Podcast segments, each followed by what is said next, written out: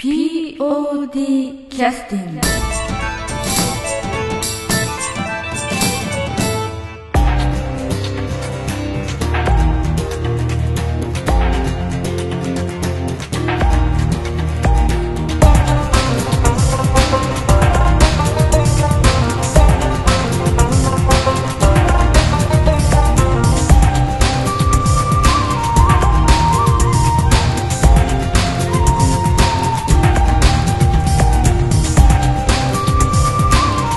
劇団 POD ポッドキャスティングです。この番組は富山県を拠点としたアマチュア劇団である劇団 POD のポッドキャストです。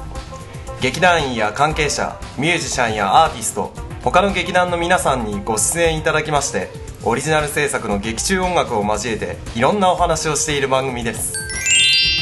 はい、それでは POD キャスティングを始めさせていただきます。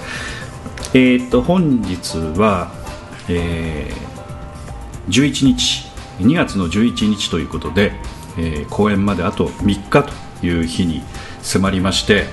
3日前の直前スペシャルということで特別にちょっと収録をさせていただいてるんですけども、本日来てくださってるのは安田三郷君です。どうも。はい、でこの前安田三郷君1週間前のあれ日曜日かな、通し練習、本番当日のウィングウィング高岡の、ちょっとステージの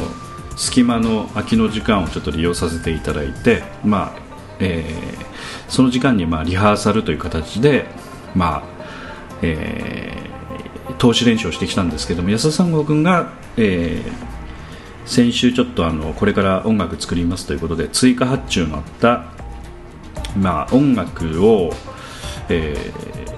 仕上げたのを、持って行って、ついでに見てきたみたいな感じだったんですかね。そうですね、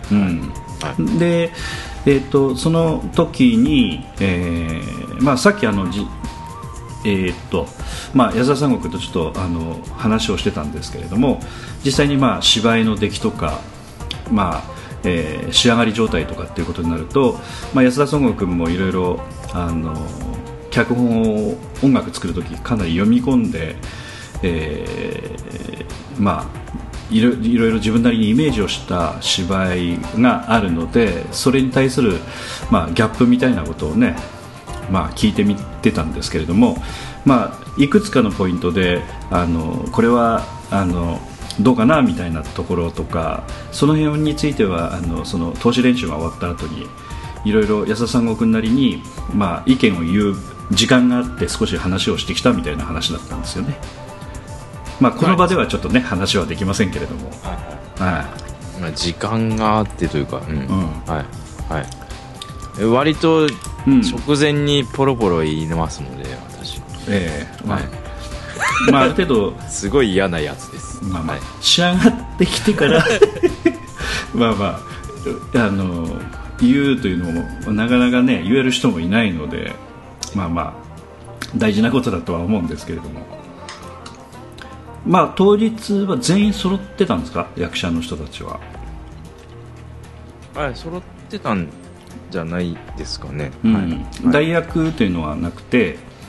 基本的には本人が来てくださってて投資をしてという感じでしょうからね。ただホール使わせてもらうということを、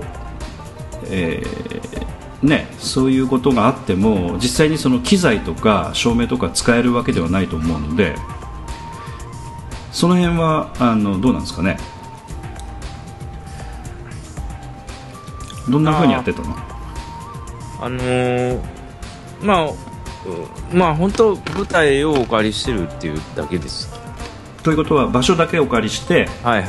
で音は何で出してたの？こっちの持ち込みの機材を使ってです全部。ということは、持ち込みの機材を実際にその客席の中にちょっと机か何か置いて、その上に機材を置いて、でスピーカーもちょっと大きめのスピーカーを持ち込んで、音を出したと。で照明は、全然いじれないので、照明の方は、席に座ってずっとシューティングというかその実際に操作するための紙を見ながらとかおそらくそういうのを見ながら、まあ、イメージしてたという感じでしょうかね、うんうん、であとは舞台監督の役割の松尾寸太郎君とかも来てたんですか、うん、あ来てましたね、うんはいまあ、舞台袖で具体的に何か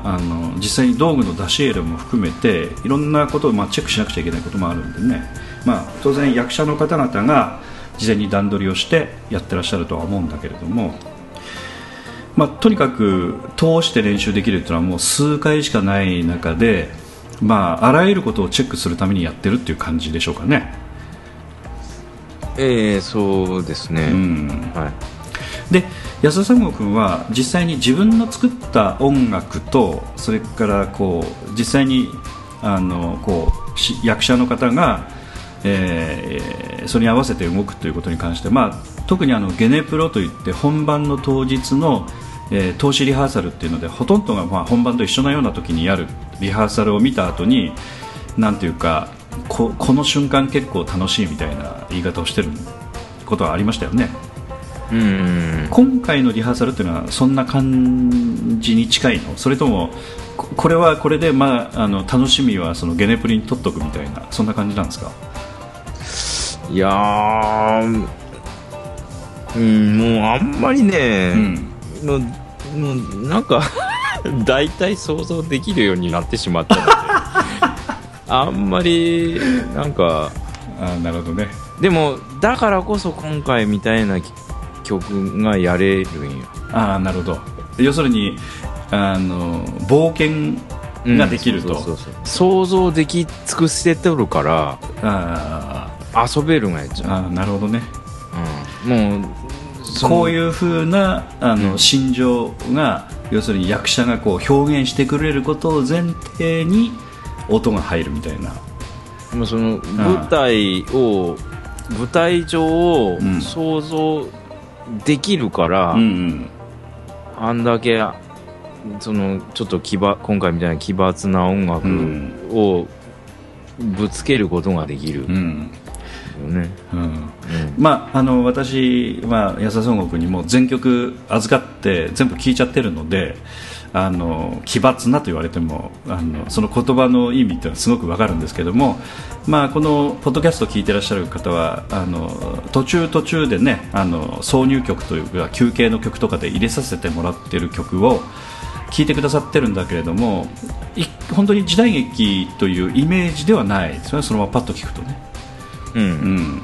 うん、全くそういうでもただその端々ポイントにちょっと和の音が入ってたりとかなんて言いますかいろんな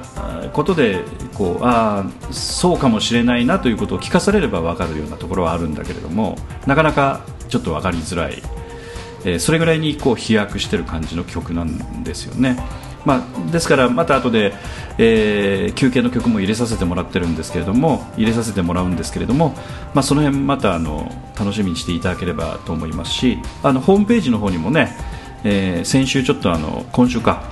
土曜日以降日曜日にちょっと出させていただいたんですけどもオリジナルサウンドトラック CD の発売開始ということで、まあ、宣伝だけちょっと出させていただいたんですけれども今 CD ね鋭意制作中でございまして、プリントとかですね今一生懸命やってるんですけれども本当にちょっとなんて言いますかねオリジナルサウンドトラックといっても本当に曲だけ聴くと時代劇っていうのはなかなかイメージできないような感じの曲になってるんだけども安田三郷君の今のそのなんて言いますか脚本の読み込みの中で舞台のこう雰囲気とかリズムとか役者の動きとか心情とかそういったものを総合的にこれは合うと思って要するに作ってるから冒険ができるとこういうことですね。うん、うんまあ、実際でも私は舞台の想像全くできてないので曲だけ聞くとこれ合うのかと大丈夫かという感じがするぐらいに離れてるんですよね。ただ門口君とか何人かのちょっと人の話を聞きましたけども結構ねまあなんかすごくノリノリでやってますみたいなこと書いてあったんですけどもいやお世辞ですね。あ、そうなんですか、うんうんは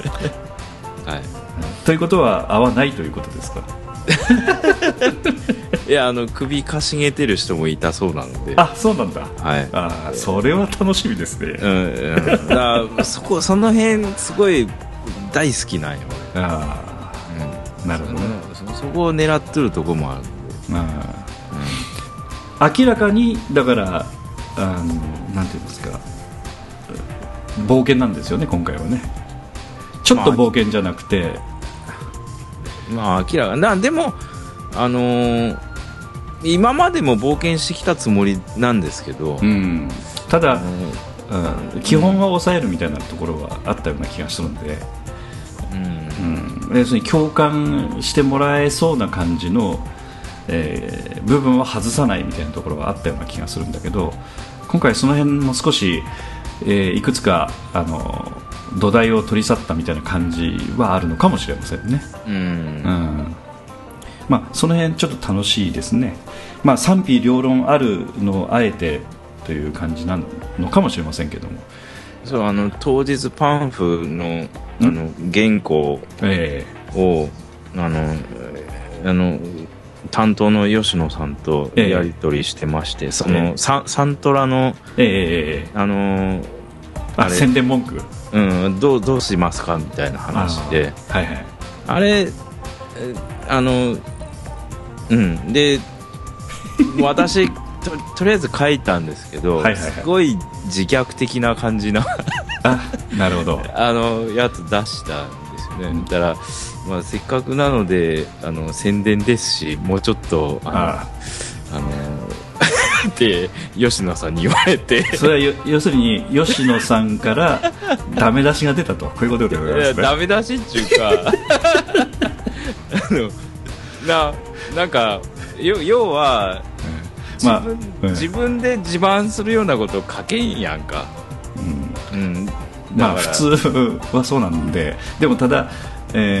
安田三郷君がその文章を書いたとは誰も思わないので、うんうん、そうなんやけど、俺は書けんわっつって、あ、うん、だからなんかその今回の音楽のコンセプトみたいのを書いていただければ私の方でまとめますけどみたいなことを言われまして、なるほど、もうこれ以上交渉してもダメだとそうで送って、安田さんもすぐ聞いて、で、うん、ちょっと短くまとめて書いてきてくれて、なるほど、でちょっとだけ俺修正して、うん、で出来上がったんですけど、うん、まあ、今回ね沖田総司役の吉野夏樹ちゃんが、うん、まあ、宣伝広告のデザインを全て担ってねやってくださっているので、今私が CD 作っててプリントしてるそのデザインの元は全て夏樹ちゃんが作ってくれたデザインですのでね、うん、本当に助かってますね、うん、全部仕切ってくださってるのでね、まあ、役者もやりながら大変だとは思うんだけれども、やっぱ安田三国はそこまでちょっと世話になっちゃったということですかね。そうですね、でそこで賛否両論の劇団内でも賛否両論の問題作入れましたので、あ、そうだまあまあ、そういうことなんです、楽しみで、はい、まあ、本当見に来てくださる方もねどういうふうに会うのかっていうのはね非常に楽しみにしていただければと思うんですけれども、まあ、ある程度それ安田三郷君からしてもまあまあ、でも自分では合ってるというイメージで作ってるわけですよね当然。いや、もちろん、ね、ただ理解してもらえるかどうか、この感触とかこの感覚っていうのは自分だけのものなので、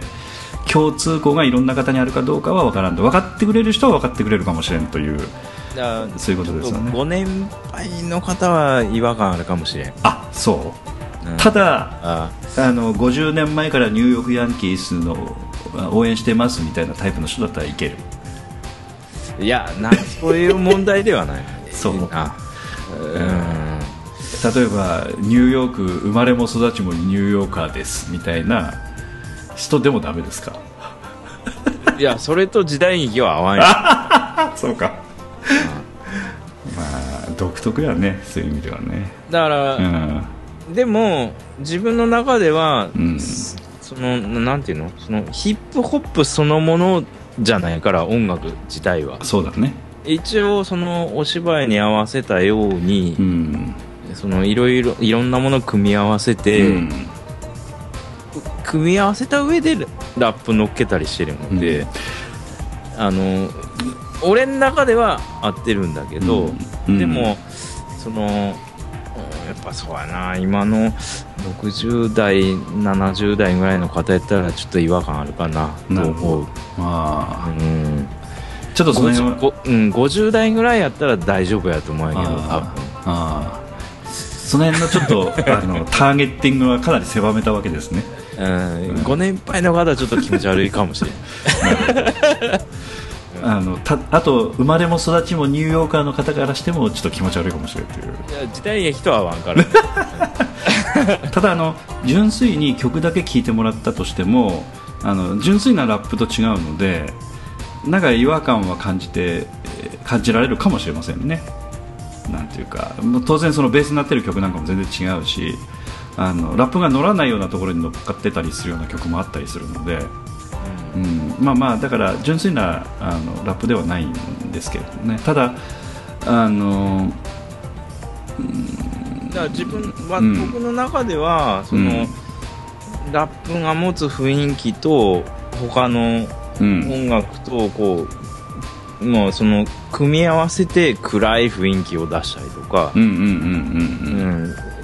そのエア立てとかね、うんうんうん、そうだね、そのこう血生臭い感じを、うん、本来ラップそのものにはないけども、ないね、うん、そのちょっと低い音で歌ってたりするとこを取り入れたりして、うん、他の音楽とくっつけるとそういうなんかちょっとこうドロドロっとした雰囲気を増す効果があるなと思って、うんうん、まあだから正直言って、まあ、私ラップ全然聞いたことがないんですけど、いや俺も好きではないけど、うん、ただなんかこういう音楽に乗っけたことないよなっていう感じは しましたね、うん、あるいはその低いという言い方はね、さっき安田さんもしましたけど、うん、あよ、うん、そうそうそうそうそうそうそうそう、高いのもあるし、そこ、うんよみたいなのもあるから、うん、その低い音でやるとちょっとこうなんていうかダークな、うん、イメージにつながるようなところもあるので、うん、まあ、ダークなラップ面白いなと思って、ね、うん、ダークなラップっていうのはちょっと想像つかないというか、聞いたことはないですよね、うん、大概同じようなトーンでね、うん、ちょっとやられますからね、うんうん、まあ、その辺もねぜひちょっと楽しみにしていただきたいですし、過去のポッドキャストのねエピソードでも最近の5つ6つぐらいはほとんどまあ新曲入れてあるので、いくつかもう10曲ぐらいは披露させていただいてるんじゃないかと思うので、まあ、その辺ちょっと楽しみにしていただきたいと思います。今度はオリジナルサウンドトラック CD は、全17曲の予定でいいですか？うん、長かな、うん、まあ多少ちょっとなんて言いますかね、リミックスというかちょっとバージョンが違う感じの同じような曲も、2曲か3曲、全部で、2種類ぐらいあるのかな、うん、そういう話は、まあ、とにかくボリュームがあることは間違いないですね、間違いないですね、楽しみに、うん、だ今回かなり音楽も贅沢に乗っかってるという風なうん、芝居だという認識でよろしいかなとは思うんですけどもね、うんうん、だからその意味でも本当武田さんの存在は大きくて、うん、ああそうだね、バリエーションという意味でですかね、うん、もうだし、うん、僕自身もその時間的にもすごい助かってるし、4曲確かね作られたんで4曲でかいですよね。4曲言うたらね、だいたい僕休みの時に、午前中1曲午後2曲、1曲みたいな感じなので、だから1日2曲、まあ多くて3曲ぐらいなんですよ、うんうんうん、だから4曲って言ったら 1.5 から2日、うん、のライブだ土日分ぐらいなので、まあ、1ヶ月、まあ、土日3回か4回あるとしても、うんまあ、そう考えるとやっぱり全部まともに土日使って曲作ったとしても1ヶ月では足りないですよね。今の 10曲ぐらいだと本当ギリギリぐらいですよね、うんはい、だから本当に助かりますよね。そう全然違います、うん、あと、まあ、バリエーションという意味でもなんかやっぱり安田三郷君今回まあ、ちょっと自分なりの遊びが入ってましたけど武田ちゃんは武田ちゃんで遊んでたのか自分の立つ位置がわからないバランスなのかちょっとわかりませんけれどもかなり、縦の曲でも前回ちょっと放送させていただきましたけどもやっぱり改めて聞くとまた面白い感じになってますよね、うん、だからあの辺もうやっぱ今回あそこは頼んでよかったなと思うしであとの 2曲だったかな、うん、もうその、まあ、女性の、ね、雰囲気が出てるというまあ、南本さんにも女心をマヤちゃんに任せたのは正解でしたって言うてましたんで演出がね、うん、美咲という役の榊原愛香ちゃんの曲なんでしょうね、うん1曲ねあと手紙という曲も確か仮タイトルでありましたけれどもでも楓っていう、うん、まあ美咲の、チラシの方では隣に柴田ひろみちゃんが柴田ちゃんが乗ってますけれども楓という人の、テーマ曲に近い感じの曲なんですかね、まあ、その2人が今回のヒロインですかね。あーなるほどね、うんヒロイン2人の重要な曲を任せた、なるほどですね、うん、任せられたという認識は武田ちゃんあるんですか、うん、多分あるんじゃないかな多分あると思うまあ、ひょうひょうとしてる子ですからね、方ですから、そうなんですよね、まあ、その辺もねちょっと楽しみにしていただければというふうに思いますね、まあ、今日ちょっと紹介できるかどうかちょっとあれですけれども、それではですねちょっと1曲目ちょっと休憩の曲入らせていただきたいんですけど、ちょっと私聞いてる中でこれは、ちょっとまあ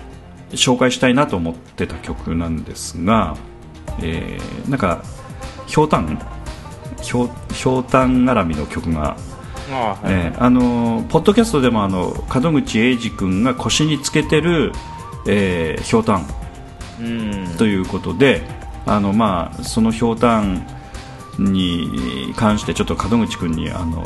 これ飲みながら水拳でもやるんですかみたいな形でねかなりなんていうか遊ばせていただいたひょうたんなんですけどもこのひょうたんに絡んだ曲というふうに捉えていいですか。そうですね、うん、あこう言っていいなんかこの間の当主でそのひょうたんが壊れたらしくてこれは危ないんじゃないですか。危ないですね、かなり貴重な山本光秀君のご家庭にあった貴重なひょうたんじゃないですか。確かお借りしてたよくわかんないですけど、でその僕がその見てたその当時の時に最中に壊れたらしくて、あららでその途中でそのひょうたんの小道具いるんとこでなんかペットボトル持ってきてたので、あで僕見てた僕はあれと思ってたんですよ、あ、うん、で後で聞いたらなんか壊れちゃったっていう話で、まあ、本番までちょっと治ってればいいんですけどね。いや どうなるのか、はいまあ、小道具担当の門口英二君が自らの小道具をそうそうそう反省しきりの門口君でした、壊れそうなものがあったら、まあ、今のうちにとか言うてましたけど、借り物はね、はいはい、それでは、休憩の曲に入らせていただきますけれども、仮タイトルが「ひょうたん酒」ということでこれはまずちょっと聴いていただいてからまたちょっと曲の解説を入れさせていただきたいと思います、劇団 POD 第43回公演俺たちは獅子じゃないより仮タイトルひょうたん酒をお送りさせていただきます、作曲は安田宗弘君ですね、はい、安田孫悟君ですね、はい、じゃあどうぞ。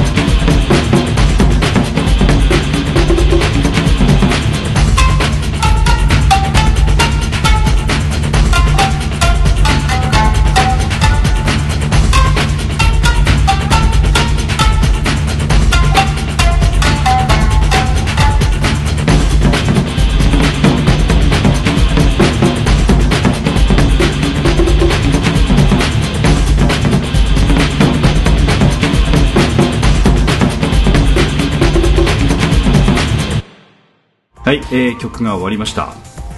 このひょうたん酒というのは、まあ、どこで使うかはちょっとね言えませんけれども、そのまんまひょうたん酒で、ひょうたんの中に昔の人は水筒代わりにして水を入れたりとかね、それからお酒入れたりとかはしてたということは時代劇なんか見ても結構あるんですけれども、ひょうたんのなんか関わるような場面に使われる曲という認識でしょうかね。そうですね、でこれは前半ちょっと直前にお話安田さんご君から聞いてたその、ラップとは全く違う感じの曲にはなってますけれど、かなり和のテイストも入ってて、ここのシーンの前にかかるのが、なんだ俺に日本を任せるなとか、でもこう続けてかかるんですよ。あ、なるほど、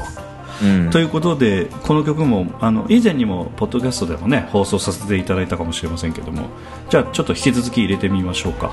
そしたらその方が説明しやすいと思いますんでね。はい、じゃあ劇団 POD 第43回公演俺たちは獅子じゃないより、仮タイトル俺に日本は任せるなという曲をお送りさせていただきます。それではどうぞ。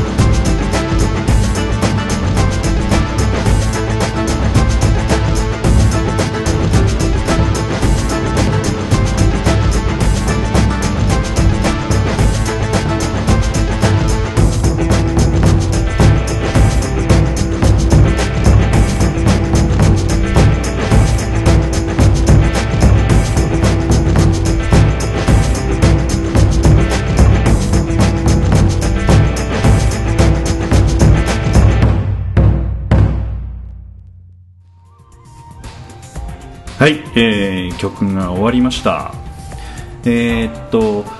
今の曲もこれ和太鼓ですかね、そうですね、太鼓の音が入ってて、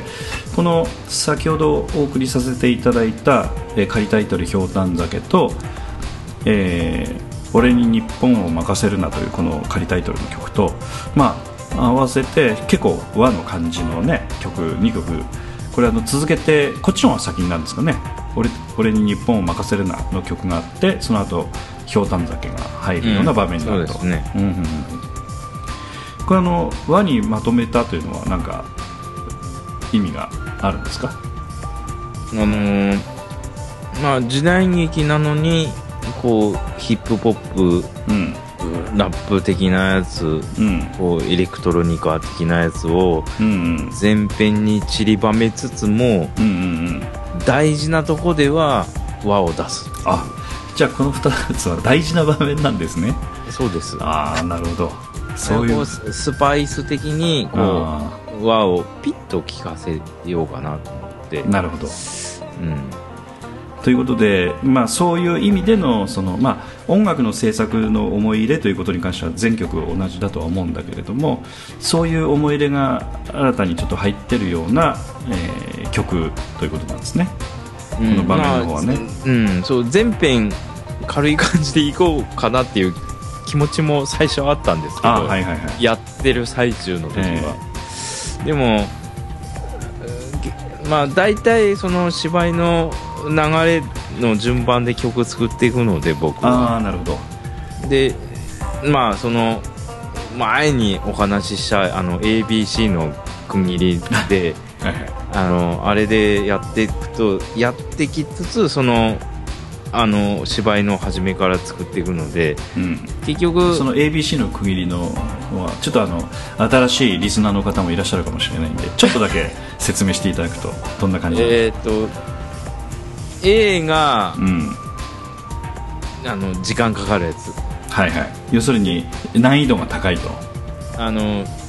寝かしておいて、思いつくまで取り掛からない、いいメロディーを必要としてたりする、ちょっとA と、で B がちょっとこうちょっとだけワンフレーズでもなんか思いついていけばそこから膨らましていって、なんかやっていけるっていうのが B で、で C の方はもう本当もう今著作権フリーのループをなんかうまいこと使って、もうパソコンの電気入れて、なんかこんな感じでいいかなみたいのでバーッと作っていけるのが C。 ということで安田三郷君の制作の根幹の部分をこう開示してくださった ABC でございますね。ABC です。その ABC のこれどうかな、ひょうたん酒は A かな。日本俺に任せるな、微妙な B かな。でも C ではないですね、どっちも。で要するにさっきの話じゃないけれども、オープニングから、起承転結で、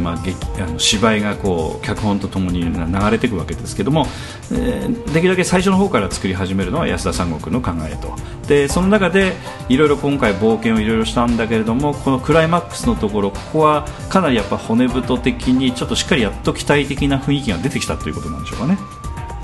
そうですね。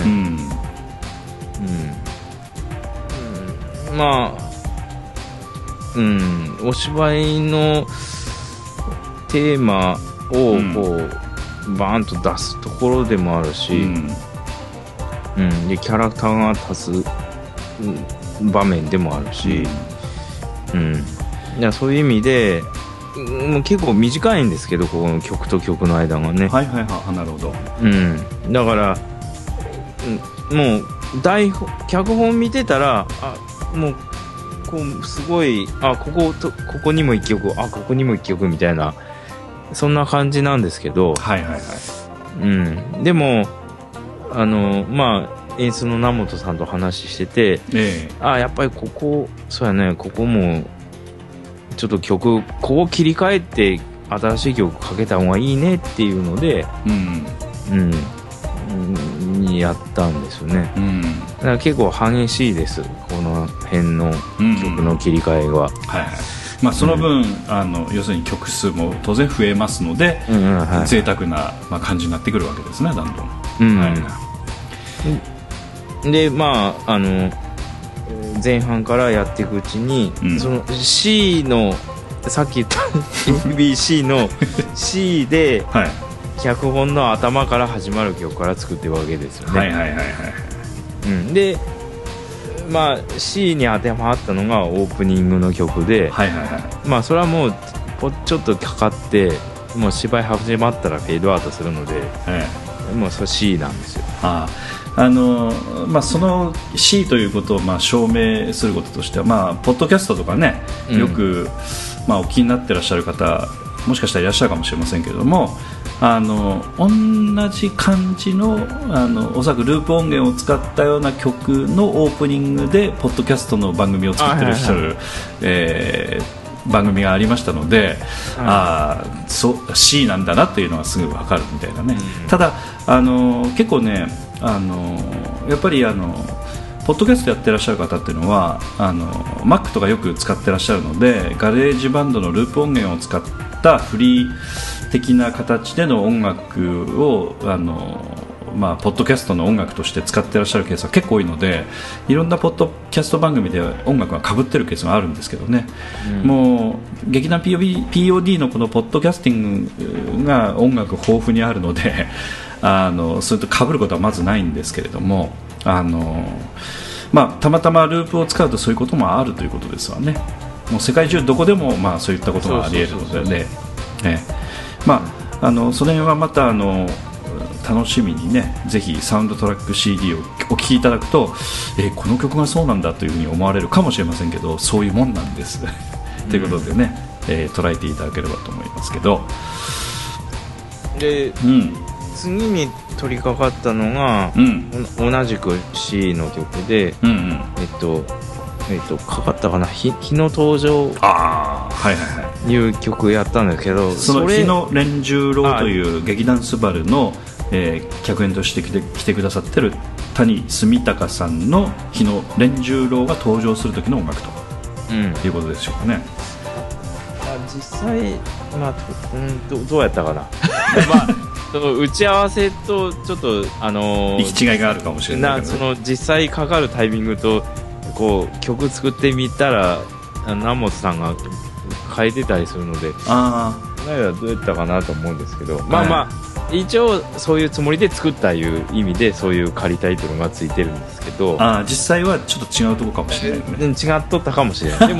でも大体その辺、まあ日野さん、まあ谷さん出てくるところには流れてます。なるほどね。じゃあ、劇団スバルの谷住高のテーマと言ってもいいくらいだということですね。なんです。まあそこの曲作ったのが C の今回の、いや結局あれ作ったあれにラップ入れたんですよね。入ってましたね。まあ、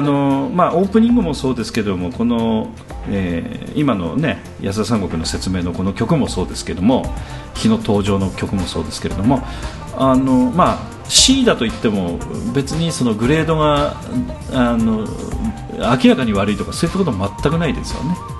いやな、まあ、それは聴いてる人には何の関係もない話で、制作側としてはそういう作り方をしてるっていうだけの話で、で、作り方の違いっていうことだけでね、でその日の登場の曲を作ったので、もう今回の芝居の曲の方向性が決まった。日野が決めたと、あの曲作ったんで、いけると、これでいけるなと思って、もう後の曲をバンバン入れた壁をぶち破った曲ということですよね。これでいけるなと思って、まあ、ある種のコツをつかんだということもあるんでしょうし、作って出来上がってみた結果を見ると、一番このポッドキャストのね冒頭にも安田三国言ってましたけども、その芝居のをありありとこう思い浮かべるのに合ってたということでしょうかね、自分なりに、うん、まあ南本さんと打ち合わせしてた時もそうだったし、僕が、うん、その脚本読んだ時もそうだったんですけど、うん、まあ現代的な曲にしようかなっ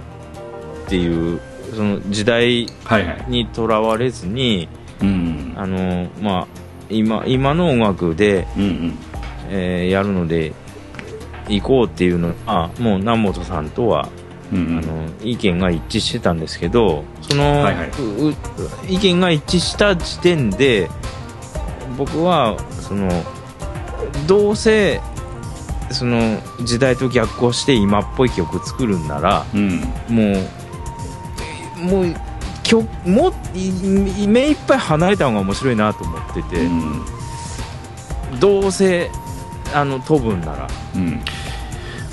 南本さんから、安田三国に対して、まあ、ロックという感じの曲にしてください、洋楽という言い方をねしてましたけど、南本さんはある程度分かっておっしゃってたのか、その辺はどうでした？要するに安田三国が、作った曲でもああこういう感じでよかったんですっていう感じだったのか、南本さんからするとイメージとかなり離れた感じの曲が仕上がってきたんだけどこれもいいねみたいな感じだったのか、その辺はどうでした？僕からしたら、うん、南本さんが考えてた以上に離れた飛んだものを出したつもりです。あ、なるほどね。は？みたいな。あ、なるほど、うん、ここまでは求めてませんでしたみたいなのを出したつもりです。ああ、でそういう反応だった感じはしますか？あ、でもなんか、うん、南本さんなんか言ってみたけどそんなこだわりなかったみたいな、なんかね、要はラップとハードロックの違いが分かってないとかそういうことでもなくて、なんか知らんけど妙な僕に信頼があって、あなんか、この人の言うことなら間違いないみたいなのが多分あって、はい、でもまあ最初はほら安田三国に対して何度も、要するに洋楽でロックの感じの曲をということで何度も言って安田三国は分かってますよっつって、まあ、返事をしてたみたいな話も聞いてたので、まあ、南本さんなりにはそれなりにこだわりを安田三国には伝えたという気持ちではおるわけですよね。だそれに対して、ちゃんとリアクションが返ってきたということでそれはそれで OK だったということでしょうかね。まあ、ロックというか、うん、要はその幕末っていう時代設定にこだわらんでいいよっていう、あ、そういう意味だったの？意味に私は受け取った。あ、そういう方か。ロックっていうことには、うん、別にそういう意味では受け取ってません。あ、でも言葉としてはロックという言葉だったんですよね、うん、それを要するに翻訳したわけですね、うん、なるほどなるほど、わかりました、うん、で結果的にはそれが正解だったということですね。まあ正解、うん、まあ正解やったのかどうかは分かりませんけど、はいはいはい、うん、まあなんて言いますかね、先ほどもちょっと話聞きましたけど劇団員の中でも首かしげてる人がいたんじゃないかとは思われるぐらいに思い切ってやってみたことなんだけれども、今もうこれで曲はもう自分の手を離れちゃってるので、まあ、なんて言いますか、うん、改めてちょっとまあ、客観的にということではまだ本番が終わってないので難しいとは思うんだけれども、さっきの話からの流れからするとまず自分としては、面白いことができたかなという感じはするということでしょうかね。あ、僕自身は面白いですよ、うんうんうんうん、まあ他の人が何と言おうが、うんうんうんうん、僕自身は面白いですよ、うんうんうん、でまあ、実際にその仕上がりとかそういったことに関しても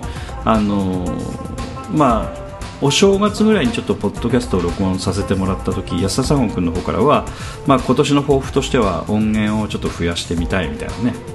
話も出てきてましたけれども、結局その曲作る中でなんかそういう欲が出てきたのか、前々から考えてたことなんですか？前々から考えてたんですけど、まあ、今回でも今までに聞いたことのない音源なんかも結構入ってましたけどね、そのラップというのもありますし、あと打楽器についても今まで使ってなかったような打楽器結構使ってたりもしてるような気もしますし、まあ、パーカッションというかリズム体といいますかね、まあ、和太鼓は、やかもちの時に買いました、まあ、その後ろでなんかかすかになってるような曲音とかもなんか新しいものがあったような気がするんですけど、まあ、逆に言うとそういう音源というのは山のようにあって、そう、まあ、山のようにあるけど使ってるのはそのうちの一部ということなんでしょうかね、だから結局自分の好みに合うのって、10のうちの1つぐらいなんじゃん。あ、そっかだから買ってもなかなかね、そういうことなんだ。そんなもんない、でそんなほらラップのループ音源って使わんやん俺普通ね、まあ興味もないしね、ただやっぱラップの曲作ってる人からするともう毎回使ってますみたいな感じでしょうけどね、まあどうなん、まあ、好きな人は好きな人でこだわりやっからまたそっか、あれやと思うけど、まあでも自分ほら今リズム&ブルースとか聴いとるから、その流れでちょっとなんかね、こうシンクロする部分がなんか出てきたんよ自分の中に。そうだから使えるようになったんやと思うんや。私はちょっとわからんやろ、R&D とラップはちょっとよくわからんね。つながったんやんちゃうあれ。はあ。もうバチッとつながったんやんちゃうあれ。もうノリで、いやだからファンいやジェームズ・ブラウンとかもうノリだけやんか。JB ね。メロディー云々じゃなくてもうノリだけやんか。だからそれを声でやっとるだけで。なるほど。ラップってね。そういうことなんだね。でしかもその、まあ、歌もそうだけどその韻を踏んで、なんかシェイキン、なんかブレイキンとか、なんかそんなんで、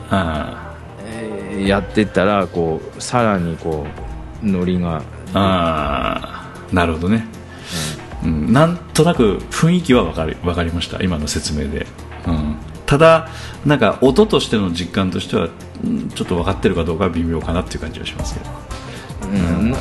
そのノリないよね。だからそれだから、ね、理解できたから使えるようになったんですよ。だからなるほどそういうことか、良さが分かるようになったんですよ。だからラップのね、いや好んで聞かんけどそこまで好んで聞かんけど なぜ人々にやっぱり愛される曲のジャンルになったのかということの一端は分かるようになったということ。そうリズム&ブルースを好きになったことによって、ラップの良さがちょっと分かるようになったんでし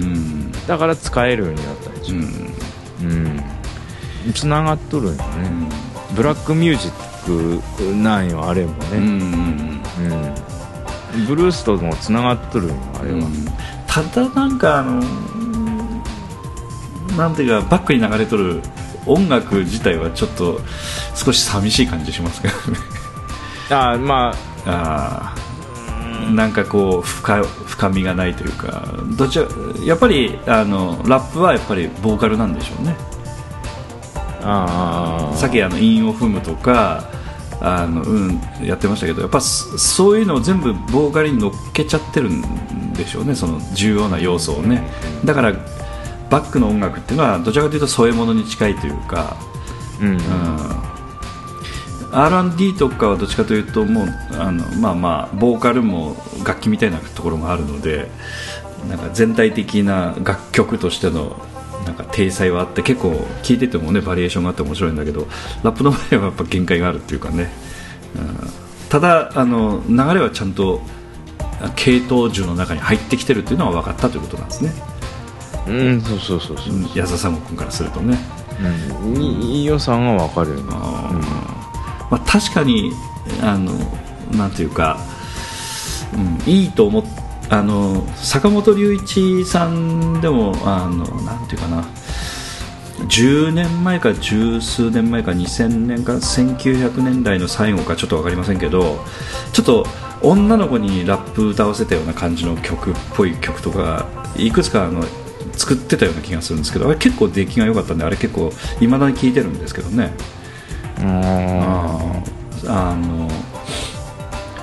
エリック・クラプトンのビハインド・ザ・マスクのアルバムに入ってる、はいはい、あの中になんかその女の子のラップっぽいやつ あったら覚えてない、ステッピンなんとかとか、なんかステッピング・エイジアだったかな、あれはやっぱリュウイさんはやっぱああいうことが分かってるということなんでしょうね。だからいやいや、もちろんそうだね、まあ、なかなか面白かったですけど、女の子に歌わせてってるというところとかね、あと安田三郎君が持ってたあれなんだったかな、ジャケットに大門総合会館の、ホールのなんか席みたいなものが並んでるようなジャケットのやつあったじゃないですか覚えとる席、要するに観客席、大門総合会館、真っ赤なスイートリベンジツアーやったから、うん、あの中にある、レグレットという曲かな、あれもラップっぽい感じの曲だったんですけどね、レグレットという、確か覚えてるかな。いやー、どんな曲かは思い出せない、まあまあ、うんうん、まあまあまあ、ちょっとラップ系でいいなと思った曲は坂本龍一さんの曲がね、2曲ともちょっと今頭にたまたま思い出したので、まあ、そういうことなんですね。はいはいはい。まあ、今回はだから安田尚子君のラップの曲は全部男性の声を入れたという感じになってますよね、今回。ああ、そうですね、うん、そうですね、まあ、たまたま、まあ、女性のラッパーというのは私あんまり聞いたことがないので、実際、まあ、そういう方もいらっしゃるのかもしれないけど、まあ、なんとかなんか男性の方というイメージが非常に強いですよね、どっちかというと。あ、そうですね、うん、まあ、ニューヨークヤンキースの、キャップをかぶってみたいな感じだね。女性はどっちかといえばやっぱメロディー歌いたい、そんな感じなんですかね。ですよね、多分ね、うんうん、まあ、その辺もなんかもしかしたらなんか秘密があるのかもしれないですけども、うん、あんま興味を持った分野ではなかったので、それをあえて女性にさせてるっていう坂本龍一さんの発想がすごいのかもしれませんし、それはちょっと分かりませんけどね、うん、ということで、今回は、まあ、オリジナルサウンドトラック CD の、発売も、させていただくということですね。で、まあ、この前のポッドキャストでも安田三国君ともちょっと話してましたけれども、今回CD 売り場の方でもですね、まあ、CD 買っても取り込めないという方も中にいらっしゃるかもしれませんので、ダウンロード券みたいなものにちょっと書き込んでもらって、後でダウンロードできるようにちょっとしようかなというふうには思っています。要するにファイルでお渡しをすることも考えてますので、 CD 買っていただいたらファイルも欲しい方は差し上げますという形でね、インターネットでダウンロードしていただけるように配慮したいと思ってますし、ファイルで欲しいという方がね注文いただければ、そういった形でインターネットでも販売したいと思ってますので、またよろしくお願いいたします。定価は500円となっておりますので、非常にリーズナブルで、やってますので、ぜひよろしくお願いします。はい。あと今回の公演につきましての、日程と場所を改めてまた、ご説明させていただきます。2015年の2月の14日ですから、あと3日後ですけれども、土曜日18時30分から、15日日曜日14時から、2回公演を行います。場所は高岡市障害学習センターホールウィングウィング高岡の4階のホールで行います。前売り券は一般800円、中高生が400円、当日券は一般1000円、中高生は500円です。チケットの取り扱いにつきましては、富山県内の、会館ホール、こういったところにはほとんど置いてあるかと思います。あとチケット欲しいという方につきましては、インターネットの方の、で販売はちょっとアーツナビというところでですね、アーツナビと検索いただければ、アクセスできると思うんですが、そちらの方で扱ってもおりますし、あるいは劇団 POD の方のですね、master@pod-world.com の方までメールをいただければ、ちょっとまたチケットの購入についてまたご返事させていただいても結構でございますので、ぜひともお問い合わせいただければと思います。あともう一つは雪降るのかな、大丈夫なのかな、その辺どうなんですかね。いやとりあえず今日でちょっと収まる感じでないかなみたいな、昨日もね結構なんかすごいね富山雪降ってましたのでね、今日もさほどではない。ああそうですか、うん、昨日一昨日とかなりひどかったんですかね。昨日降ったいうて冷えたんよ。ああ、ということは、かなりツルツルになって凍ってたと、アイスバーン状態だったと、だから車乗って移動したりするとちょっと危険だという、昨日もなんか稽古でもね、ちょっと移動がかなり怖いのでちょっとやめといた方がいいんじゃないかみたいな感じでね、欠席した方もね中にいらっしゃいましたけども、ちょっと降ったのもあるし、凍結もあったので、昨日ね、今日は多少降ったけどそんな冷えてはないです、今日は。なるほど。たまにですけれどもかなり大雪と重なる時期があったりして、いつも代表の東信義がかなりヒヤヒヤしてますけれども今回はね皆さんの頑張りもあって、なんとか雪がない公演日になればいいなとは思ってますけれども、この高岡市障害学習センターホールの隣に連絡通路でつながった大きい駐車場があるんですね。高岡市の駐車場でしょうかね、そちらの方を止めていただいて、そのままホールの方に入ってこれますので、車でいらっしゃる方はぜひねそちらをご利用いただければというふうに思います。会館の中ではなんて言いますか、駐車券を機械に通していただきますと、2時間分ぐらい確か割引になったと思いますので、1時間です。ごめんなさい、1時間だけですね、そんなに高くはないと思いますけど、ちょっとだけでもねお安くなると非常に、いいと思いますので、310円かな。安くなるのかな。大きいですね、310円ね、ということで、ぜひともそれをねまた機会通していただければ、またご案内はさせていただきますので、ぜひともご利用ください。あとJR 高岡駅と隣接してますので、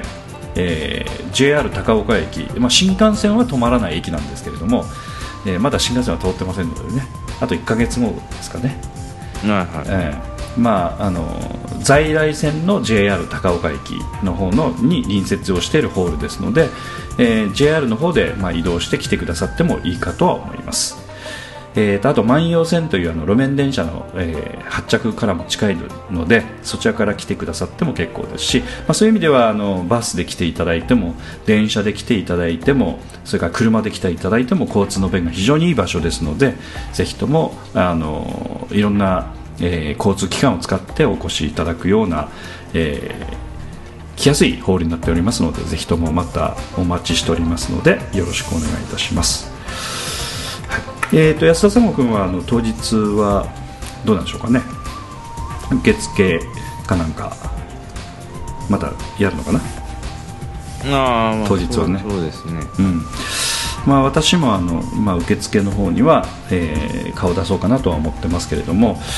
この前南本さんの方からちょっとなんか前説やってもらえませんかというのは来てたんですけど噂は聞きました、ね、あ、そうなの、はい、やらなくちゃいけないのね本当に、なんか、頼んでありますので、そうなんですか。この間の投資のリハの時に言ってましたね。あ、そうですか、はい、分かりましたまあ、寒くならない程度に本当にね、前説っていうのはやっぱちゃんとしたね、まあ、プロの芝居のね劇団さんのもう 見させていただいたらかなりねやっぱりちゃんとした方が埋設をされて、おそらくちゃんとネタも仕込んでやってらっしゃると思うんですけど、まあ、そんなことは一切しませんのでね、大したこともできませんが皆さんの足引っ張らないように精いっぱいやらせていただきたいと思います。はい、はい、じゃあそういうことで、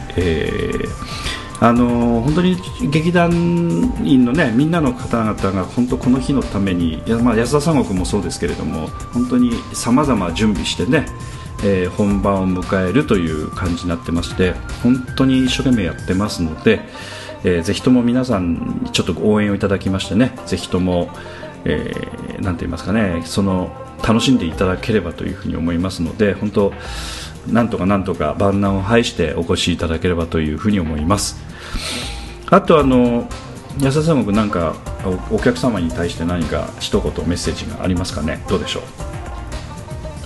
う。忘れそうになってた、音楽やりたい人募集、はいはい、ちゃんと言っとかないと、はい、でももう終わり頃なって言っても誰聞いとんがみたいな話なんやけど、まあまあ聞き始めた人は最後まで大体聞いてくださると思いますよ。そうかね、まあまあ大体聞こうと思うこと自体が変わった方ということでしょうから、まあお芝居の音楽作ってみたいいう人本当に募集してまして、今とりあえず武田真也さんという、貴重な、方がいらっしゃいまして、まあまあ、劇団員としてね、参加もされてるんだけれども、まあ、曲作りにも興味があったということで、まあ、たまたま縁があってね、やってくれてますけども、別になんかね、こうずっとこう、まあ、なんかホームページでも本番の時もこう劇中自作音楽で CD 出したりとかってやってるので、なんかこうすごく敷居が高くなってるような気がするので僕がね、だから全然そんなことなくて、僕自身も別にもう言うてみればもう自分の意思で始めたことじゃないし、これ自体はね、アドゥーマンがちょっと作ってみんって言ったのがきっかけで、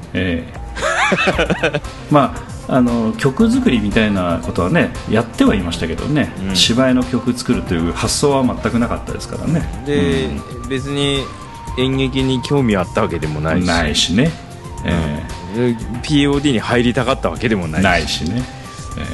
なんじゃそりゃみたいなので続いてやってるので、本当まあ、劇団 POD の場合はそういう人が多いですからね気軽に言うてもなんか通じん感じがあって、そうだね、なんかその空回り感がありますよね。エスセナさんの山崎さんともお話ししても、なんか安田さんみたいに才能がないですけどみたいな、なんかそんなメールいただいたりしてるんだけど、別に僕才能あるとはもうこれっぽっちも思ってなくて、まあ、山崎さんとも立場一緒ですからね、始めるところは全くね、そう全然、そんなつもりは一切なくて、ので本当に、まあ、一からただ始めてきて回を積み重ねてるだけみたいなところはね、ありますよね。でだからちょっとでもこうそういうのお芝居の音楽作ってみたいなっていう気持ちがある人がいらっしゃれば、ぜひなんか僕にできる範囲で、こう なんていうかアドバイスというか、こうその人のをこうお話し合いしながら、その無理やりなんかこう一曲作って見てってみたいなことをぶつけたりはしないので、まずちょっと、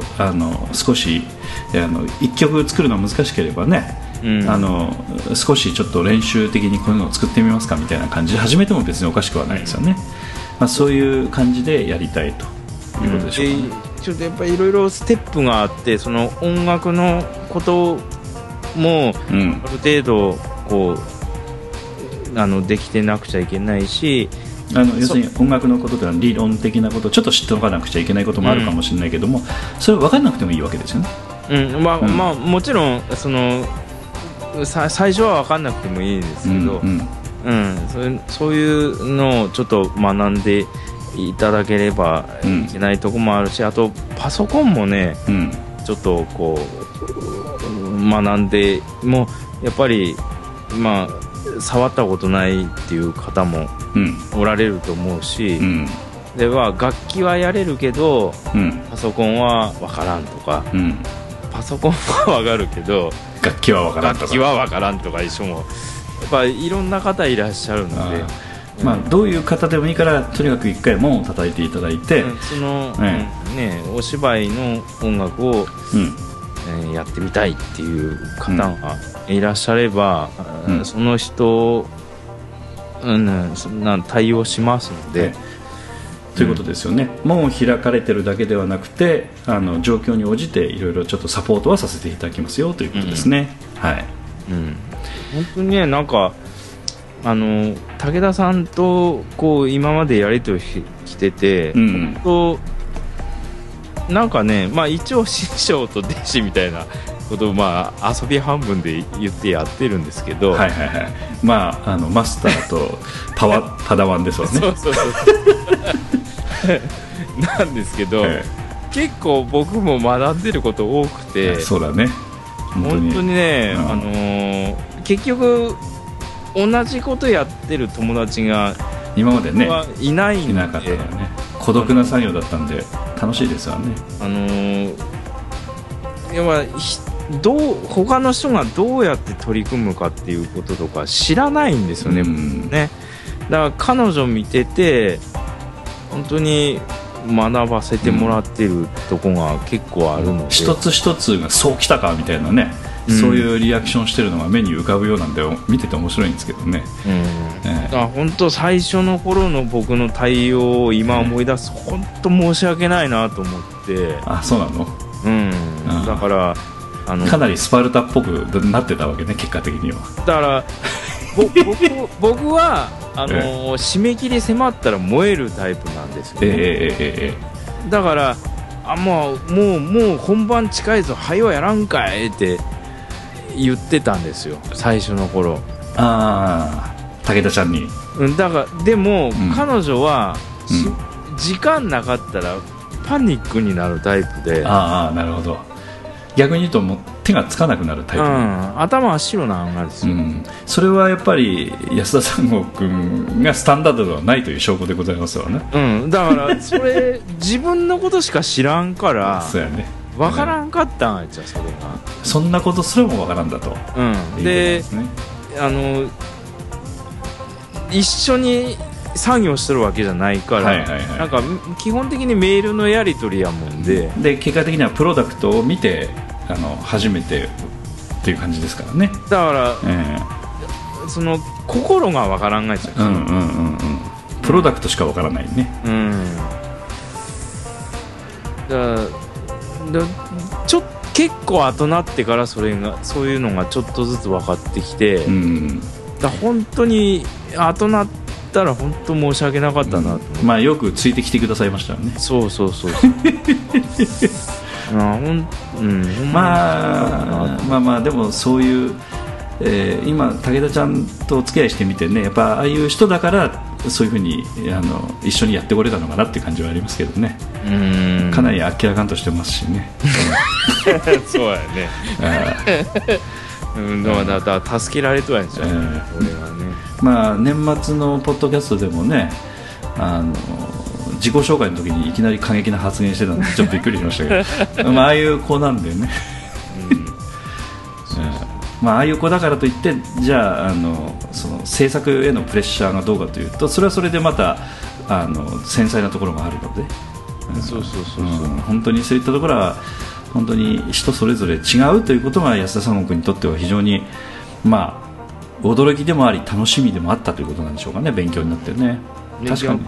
うん、その彼女はパソコンの細かいことにはすごい詳しいんですよね。あ、そうなんだ、なるほどね。だけど音楽の本当基礎的な理論に関してはボコッと抜けてたりとかして、まあ、そこはまた楽しいところですけど、だからその辺が、だからその辺も衝撃で僕は、なるほどね、だからワークショップとかもやって、ユーストリームでもやってましたけど、そうですね。まあ、その後食事会になだれ込むのが安田三国のパターンなんですけど、まあ楽しい感じで一緒にねやれればいいですよね。仲間が増えたりしてね。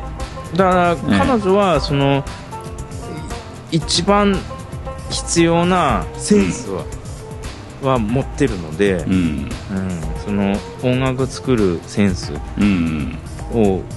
それはもう外せなくて、教えてあげられることのできないもの、彼女の持ってる宝物で、それは持ってるので、それがあればもうあとはもう全て乗り越えていけるので。ただ安田三国の話聞いてるとその才能が なければダメだという話になるので、そうなるとなかなか敷居高い話になってしまいますけど、でもあるかどうかはやってみないと分かんないってことでしょうね。そうですね、そういうことなんですよね。でも武田ちゃんもあるかどうかも分からずに入ってきたわけですからね。そのセンスっていうのも、じゃあ誰が、そのいいセンスというのか悪いセンスというのか、誰が判断するんやって言ったら自分なんですよね。だから自分が作りたい曲というそういうことがセンスってことですね。だから、僕がいいと思うものが、全ての人がいいと思うわけではないですよね。だから別にいいんですよそれは、僕と合わないっていうだけのことなので、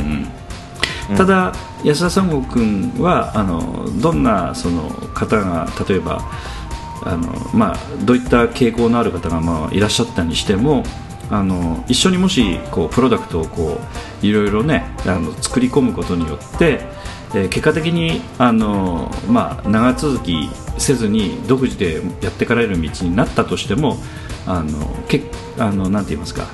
結果的にはその人のためになる時間を一緒に過ごせるんじゃないかというようなこともあって一緒にやりませんかというふうに言ってるっていうことですよね。いやだから、僕のセンスとは合わないと、だからいや私は私の道を行きますっていう方はそれはそれですよ、ただ、一緒にやってみないとわからないんでね、あとセンスがなんていうか自分がやりたい曲っていうのはこういう曲なのかみたいなことがやっぱ生み出してみないとわからないところもあるんじゃないですか、だからそういう作業なんかも、劇団 POD のこの音楽制作みたいなところに入ってきてくださると少なくともやれるチャンスはあるわけで、あるいはやれるような技術が身につくわけですから。だからそれはちょっと上のレベルの話なので、だからもう別に自分でやりたいことあるんならもうそれで言っていただければそれはそれでいいだけの話なので、だからそこまで先走って言ってるわけじゃなくてやりたいと思われれば門を叩いてほしいということなんですよね、簡単に言うとね。そうですね、どんな曲を作りたいかもよく分かんないしみたいなね、ただ今初音ミクとかねああいったボーカロイドの曲も作られる方も結構いらっしゃいますけれども、ああいう曲を作ってみたいんだみたいな方でもう結果的には劇中の曲作ることもまあ、曲を作るという作業は一緒ですのでね。だからなんていうかPOD の芝居の曲を作ってみたいとまず思ってくださるんだったらぜひとも門を叩いていただきたいということでしょうね。まあまあそうですね、まあ、やってみないと分かんないところもあるのでね。芝居の曲を作りたいという気持ちはどういう気持ちなんですかね、安田さんも。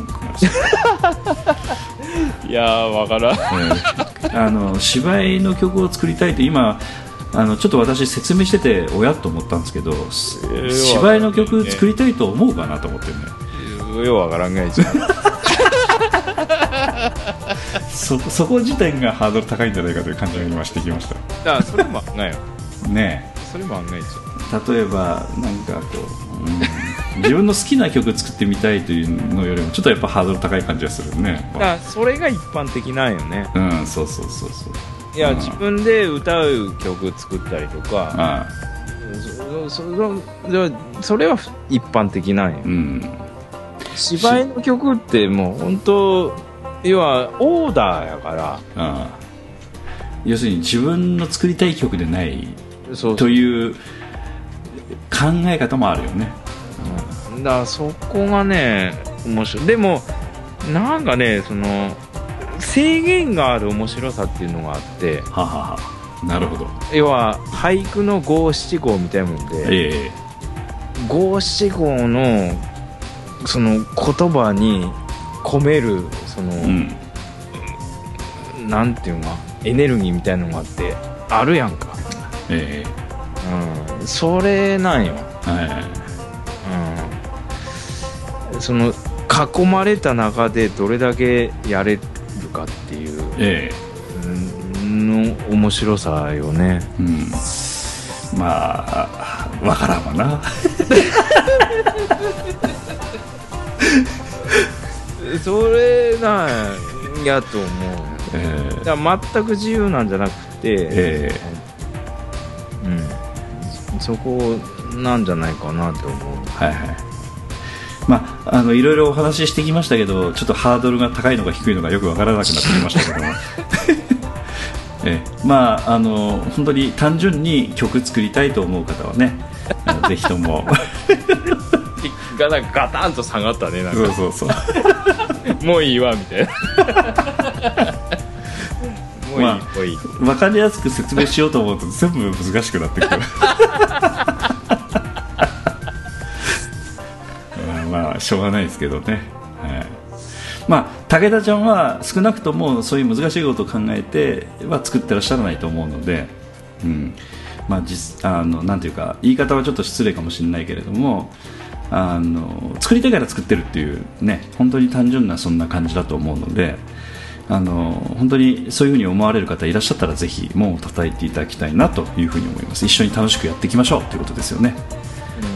ただある意味安田三国にとってはちょっと自信になったところがあるとは思うんで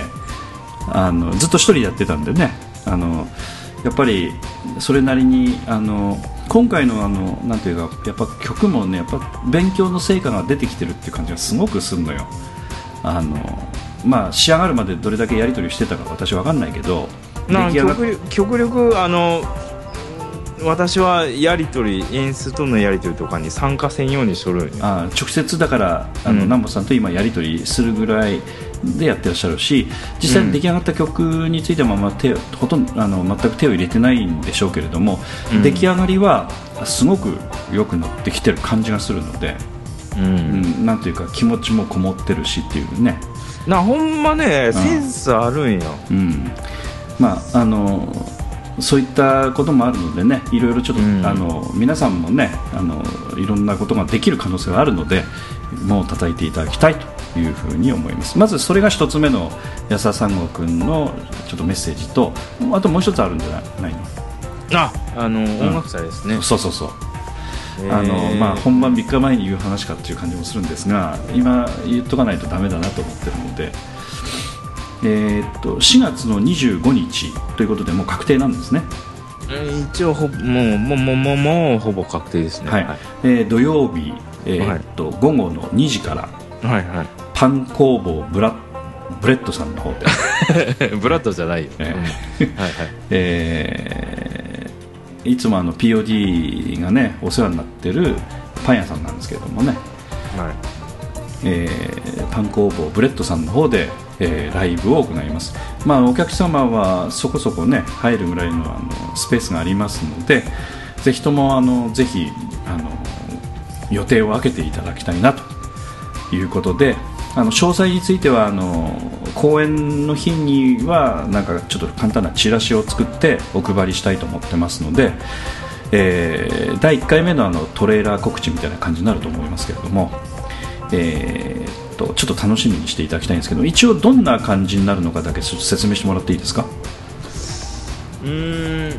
まあまあ決まってないものもあるでしょうけど、まあ、基本的にはお芝居のために作った音楽を実際に演奏するっていうのがコンセプトの、はい劇団POD音楽祭です、ねはい、ライブですね、うん、で実際に演奏するライブということですね、うん、でまあそれだけじゃなくて劇団員がその音楽とで参加したりとか、うん、あるいはその音楽にまつわる形でなんか別の形でこう普段コラボ的に参加したりとか、はいはいうん、その劇団員内での、まあ、私を含めた劇団員での、その、音楽を中軸としたライブイベントが第1部ということですね。で、まあ、第2部がその劇団 POD に関わる、方の、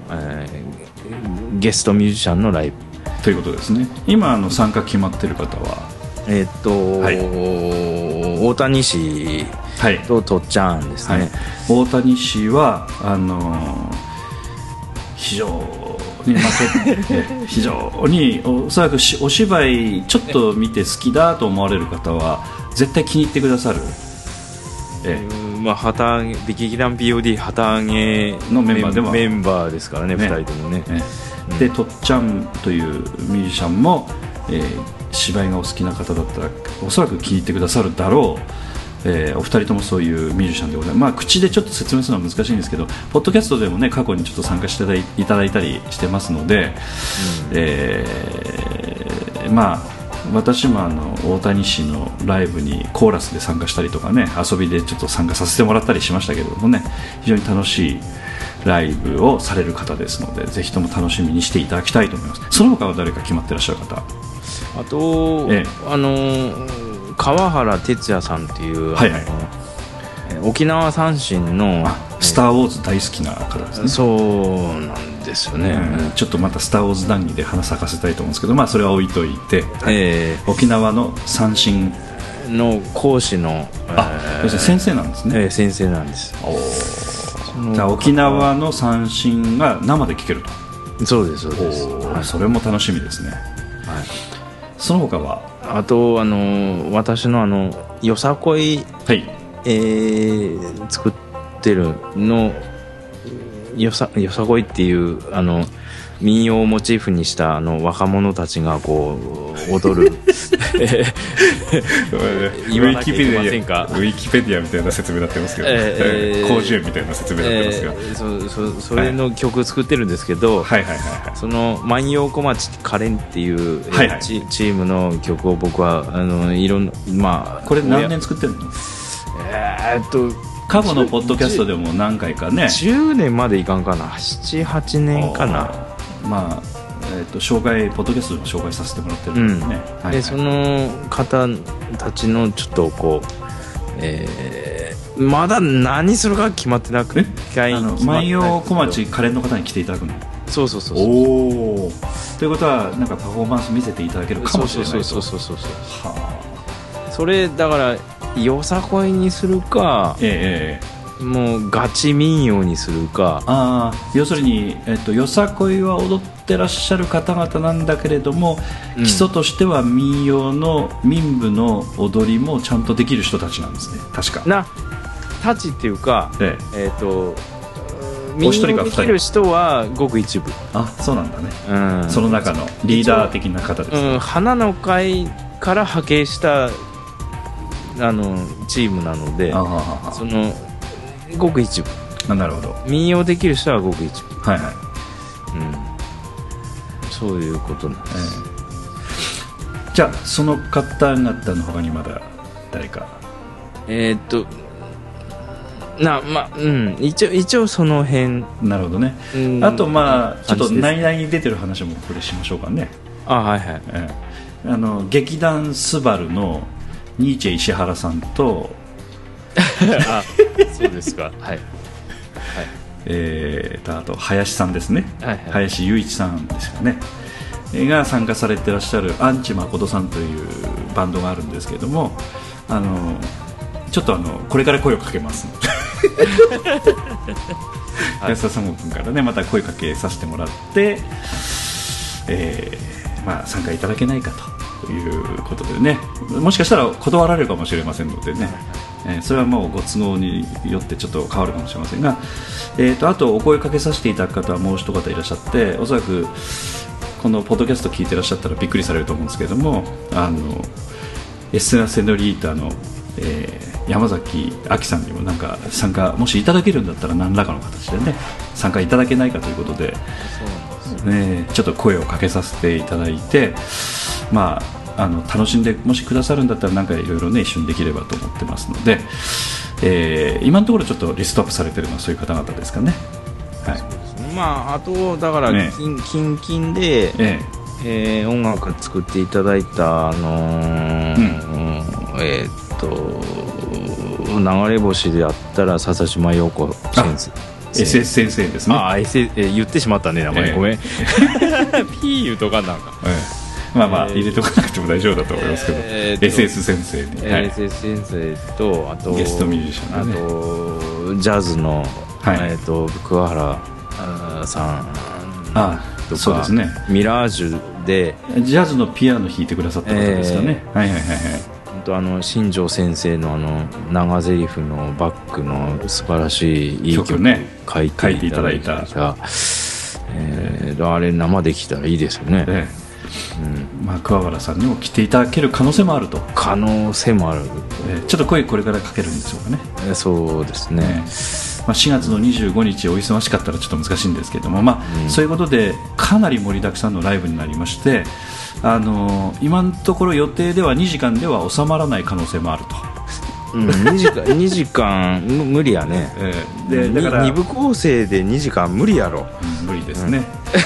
まあ、私が予想してる通り3時間ぐらいなんじゃないでしょうか無理、まあ、だから、お昼の2時頃からスタートさせていただいて 3,4,5,6、まあ、ちょっと暗くなるぐらいまでちょっと長めにねライブさせてもらって、まったりとちょっと、まあ、金額の方もまだ決めてないですけどもね、かなりリーズナブルな金額で、まあ、ゆっくりその場でちょっと音楽楽しんでいただくライブにさせていただきたいと思っておるということでよろしいでしょうかね、安田さんは。はいはいはい、本当に楽しい会にしたいと思ってますので、ぜひとももしよろしければまたご参加いただければと思います、また告知はしていきますのでよろしくお願いします。まあ大体そういったところが告知でしょうかね。そうですね、うん、ということで、あと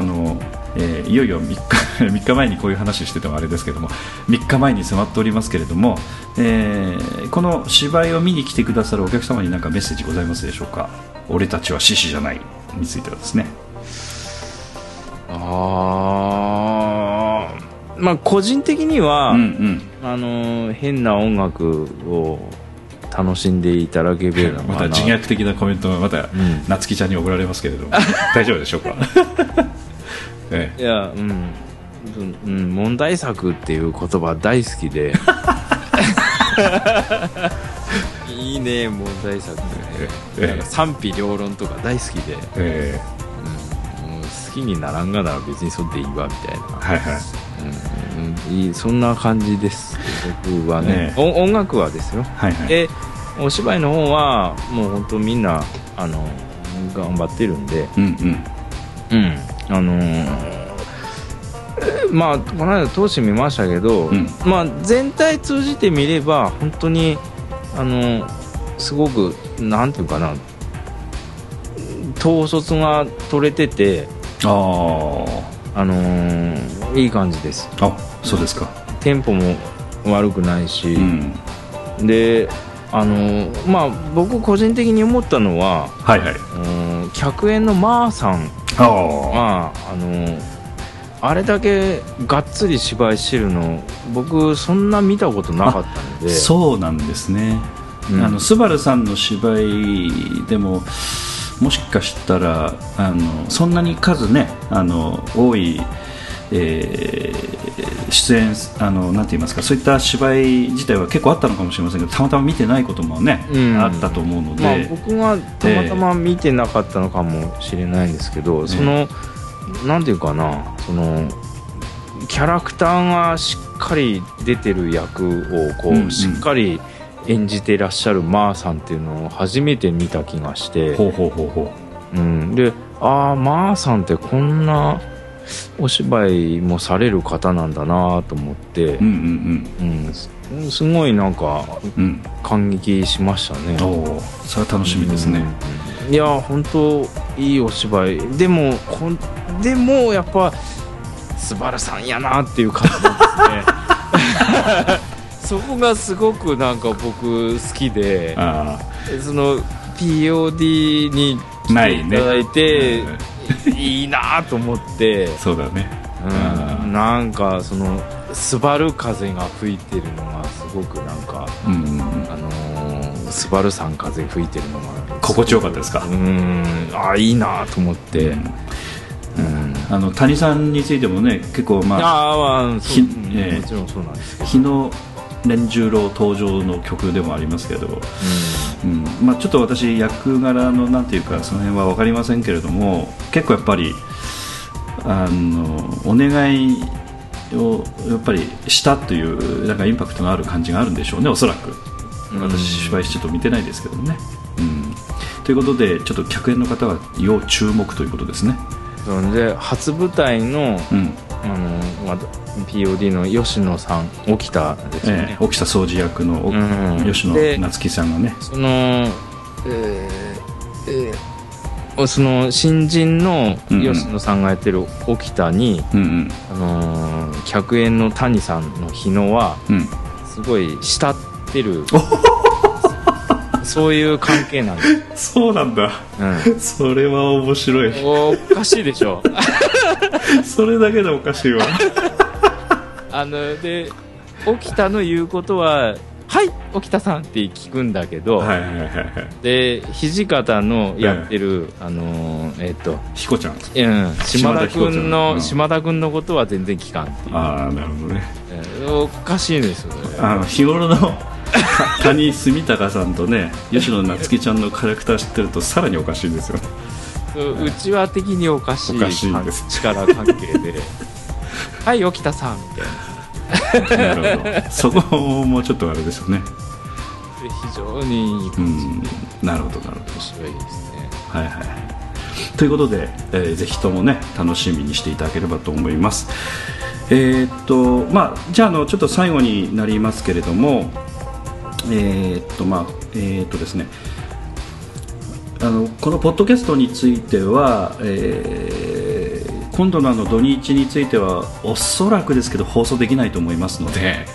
1週間ちょっとお休みをいただきまして、その翌週の1週間後に、また再開をさせていただきたいというふうには思ってますのでよろしくお願いします。もし緊急にねもし録音ができれば、まあ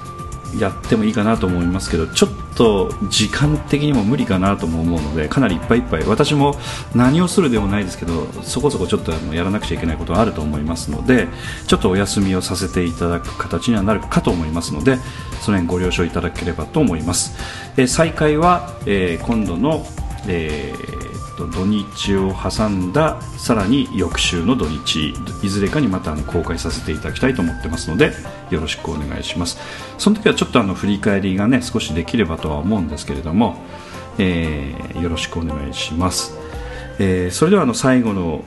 曲ということで、本番前最後の曲ということでちょっとご紹介させていただきますが、どの曲いきますかね。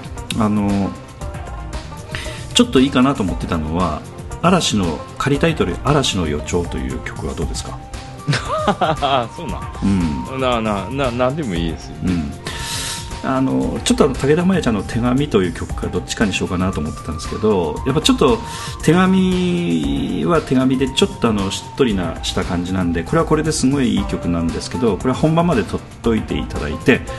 嵐の予兆という曲を入れさせていただくと、ちょっと本番までに少しワクワク感が出るかなという感じもするのでね、うんええうん、それ追加曲です。あ、そうなんだ、はい、ここに曲欲しいかな言われて、ああそういう独り言言われたわけです。なんか嵐の予兆みたいな曲が欲しいな言われて、仮タイトルそのままつけました。なるほど、わかりました、ということで、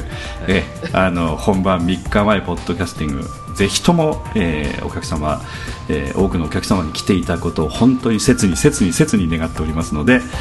皆さん足元を気をつけて、お越しいただくようお願いいたします。それでは、劇団 POD 第43回公演、俺たちは獅子じゃないより、新曲になりますが、仮タイトル嵐の予兆、作曲安田三郷君です。それでは、お待ちしております。お待ちしております。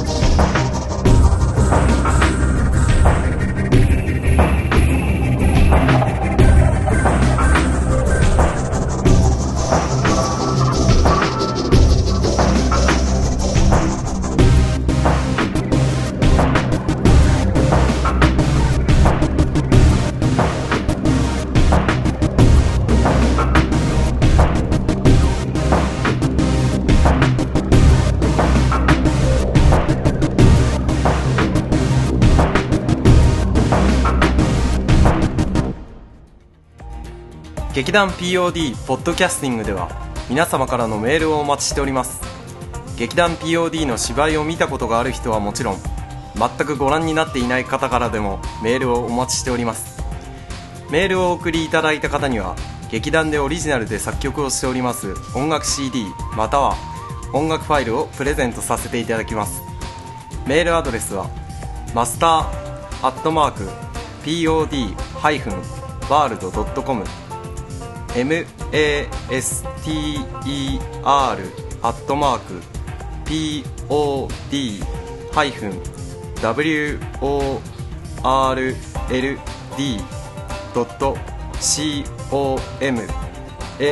直接メールをお送りいただくか、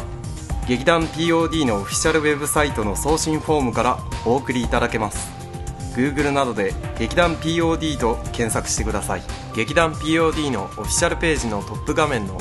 インターネットラジオのリンクを開いてください。そのポッドキャストのページに番組へのメールはこちらからとリンクが貼ってあります。そちらからお送りください。もちろん